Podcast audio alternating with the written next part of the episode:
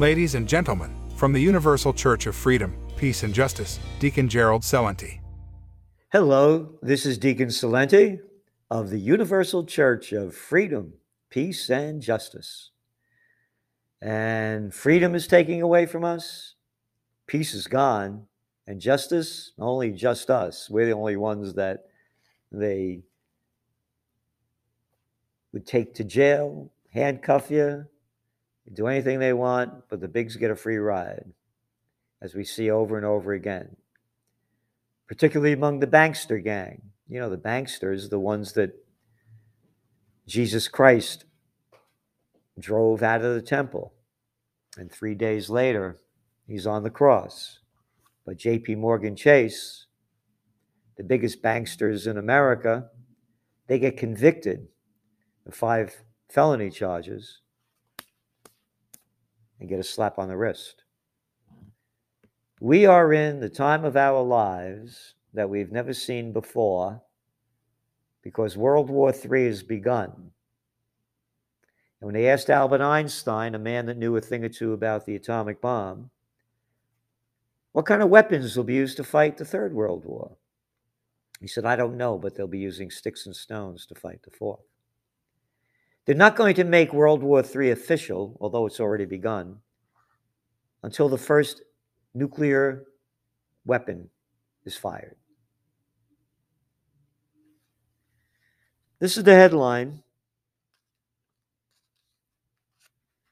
This past Friday from the Financial Times. Ukraine welcomes delivery of multiple launch rockets. Isn't that nice? Welcomes delivery of multiple launch rockets. The defense minister said, Summer will be hot for Russian occupiers, and the last one for some of them. Oh, more murder. No talk about peace. And the woman who's the de- deputy, deputy defense minister said, The armed forces of Ukraine are ready for any scenario. And then today, after that is released, Ukrainian troops ordered to retreat from Sierra Rodonsk. Ukraine has ordered its troops to withdraw from the embattled city. I think that's the way you pronounce it. In Rodonsk.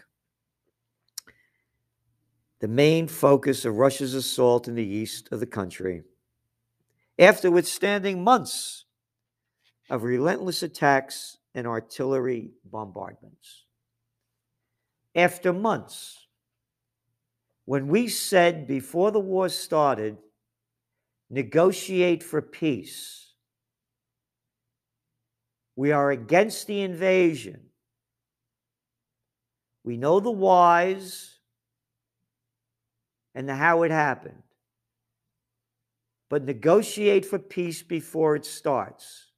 No, no, no peace on earth, no goodwill to men or women. We're going to fight and we're going to take your money to give to the murderers, to keep the murder going.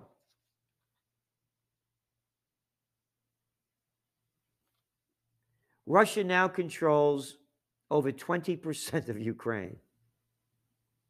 Had they made a deal before this happened and said, okay, here's 20%, don't bomb anything, don't destroy all the buildings, don't kill anybody. Instead,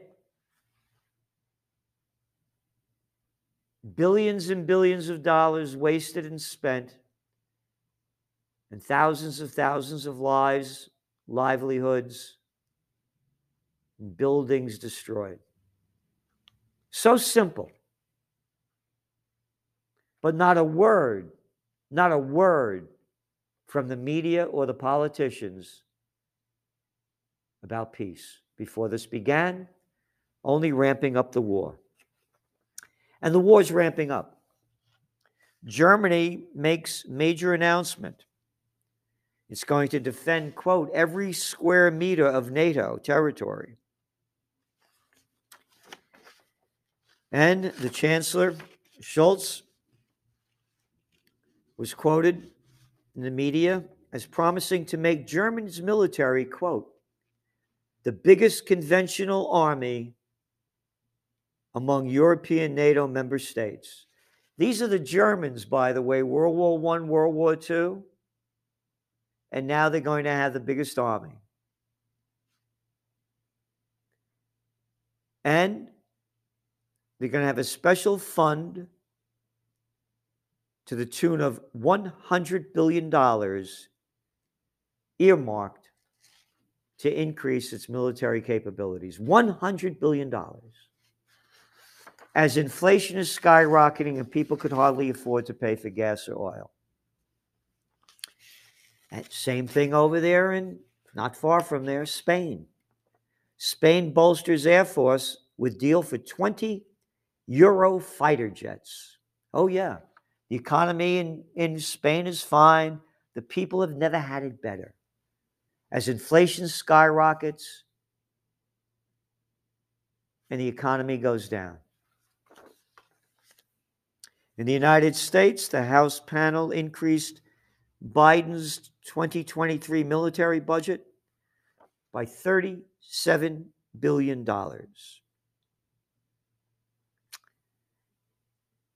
And that brings it to $850 billion dollars, as the streets are filled with homeless and people living paycheck to paycheck. No talk about peace. And it's mostly controlled by the Democrats. And the, um, the Democrats in the House Armed Services Committee they passed a 37 billion increase. The vote was 42 to 7, so both parties. 42 to 7. Only 7 people against not spending more money to give to the military industrial complex. That Dwight D. Eisenhower, five-star general, supreme commander of the Allied forces, in his January 17th, 1961 farewell address warned the American people that the military industrial complex would rob the nation of the genius of the scientists the sweat of the laborers, and the future of the children.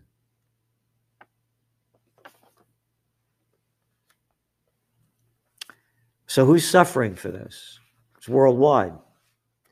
Hunger stalks millions in Africa as food crisis deepens.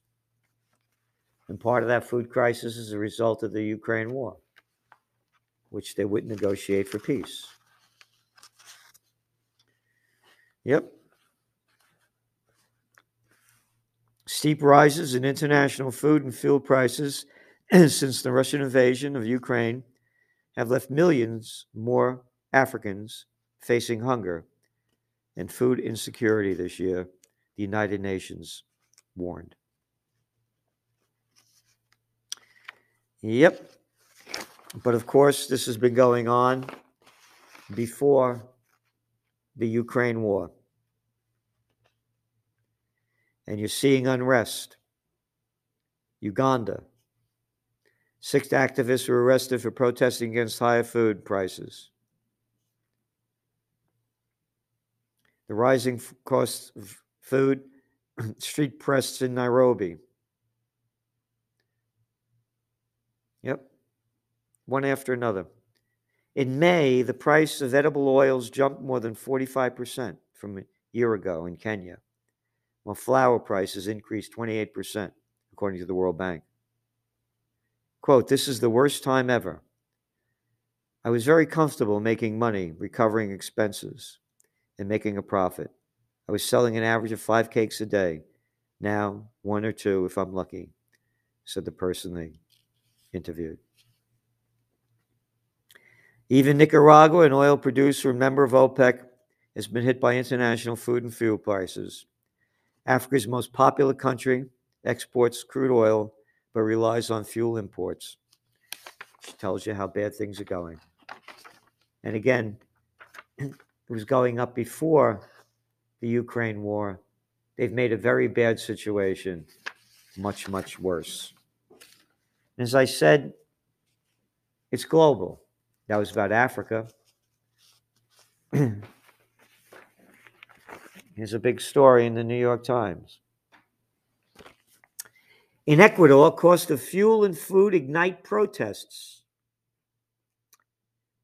For more than a week, the Andean nation of Ecuador has been buffeted by at times violent protests over a spike in prices of fuel, food, and other basic necessities, driven by a global inflation that is causing similar levels of frustration across Latin America.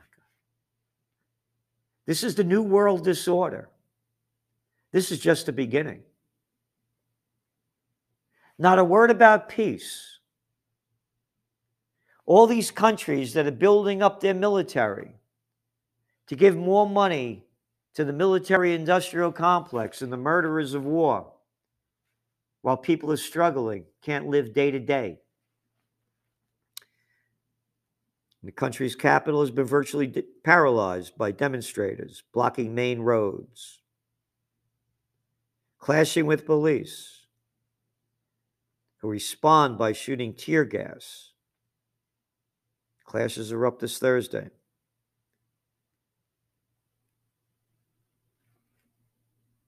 From Chile to Peru to Honduras, people are demanding governments find ways to reduce the cost of everyday food. In Ecuador, more than 32% of the population, you ready? Earn less than $3 a day. That's 32% that earn less than $3 a day. So if they earn, if 60% earn $10 a day, that's no money. You see where this is going?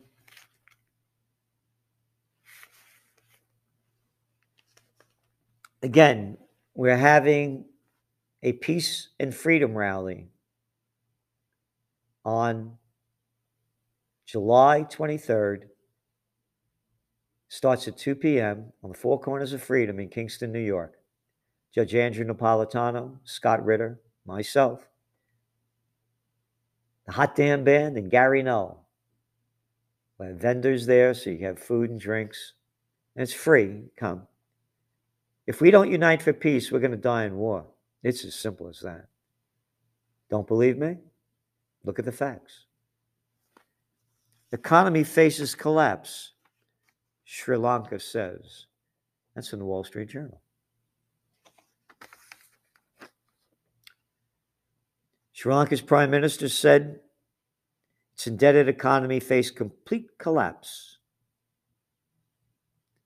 Quote, we are now facing a far more serious situation beyond the mere shortages, mere shortages they use of fuel, gas, electricity, and food, he said. Imagine that they call that mere shortages.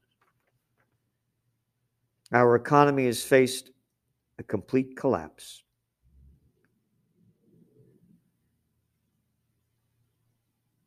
Yep. An article from Friday's Wall Street Journal. Pope's past shapes U.S. weary stance. In Pope Francis's view, the war in Ukraine isn't a straightforward case of good against evil. The pontiff recently told a group of journalists that Russia's invasion of Ukraine isn't like the fairy tale Little Red Riding Hood was good and the wolf was bad. Here, there are no metaphysical good and bad, he said. That's a quote. Behind the Pope's stance lies a combination of weariness of a U.S. dominated world order, his reluctance to be seen siding with the West in geopolitical conflicts, and his ambitions for diplomatic outreach toward major non Western powers. The Pope's approach to Russia also reflects his personal geopolitical vision, in part stemming from his background as the first Latin American pope. He is seeking to keep distance from the West and wants to mediate among the world's major powers. No one at this moment can think of having world hegemony, not even the United States, said Massimo Borghesi, a professor of moral philosophy at the University of Perugia and the author of three books on Pope Francis. Paul Vallely, author of two books on the Pope, said the pontiff, quote, sees his role as pontifex bridge, builder, rather than an issuer of moral condemnations. The Pope has twice suggested in public comments that Russia's invasion of Ukraine may have been provoked by the enlargement of the North Atlantic Treaty Organization.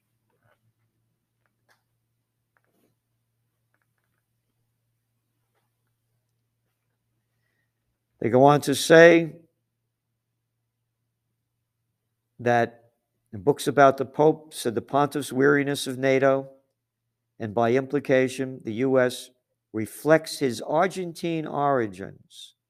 Latin America, quote, is a continent colonized by the United States for years and years. And so the Pope tends to see it as the country of the military system and aggressive capitalism. There you have it. But you don't hear about this. For America to condemn Russia for what they're doing, with America's long list of atrocities and wars, as Smedley Butler in the book War Is a Racket made clear from the early 18, 1900s on up until the mid 1930s when the book ended. And then we pick up from there with the Korean War, the Vietnam War, the two Iraq wars, the Afghan War, the Yemen War, the Syrian War, the Libyan War. All the bombs away. I'm really good at killing people, said Barack Obama, his drone strikes. Quoted in the book Double Down. So there we are. World War III has begun. But the news, of course, it's out of the news now because of the Roe versus Wade decision by the Supreme Court in the United States. That people can't afford to eat and living paycheck to paycheck, that's out of the news. That Ukraine is losing the war, that's not news. That's the only news. And that's what the people will focus on as the war heats up hatred builds, economies go down, and people become more desperate. If we don't unite for peace, we're going to die for war. It's as simple as that. So let's unite for peace. July 23rd, Four Corners of Freedom, John and Crown Street in Kingston, New York, 2 p.m.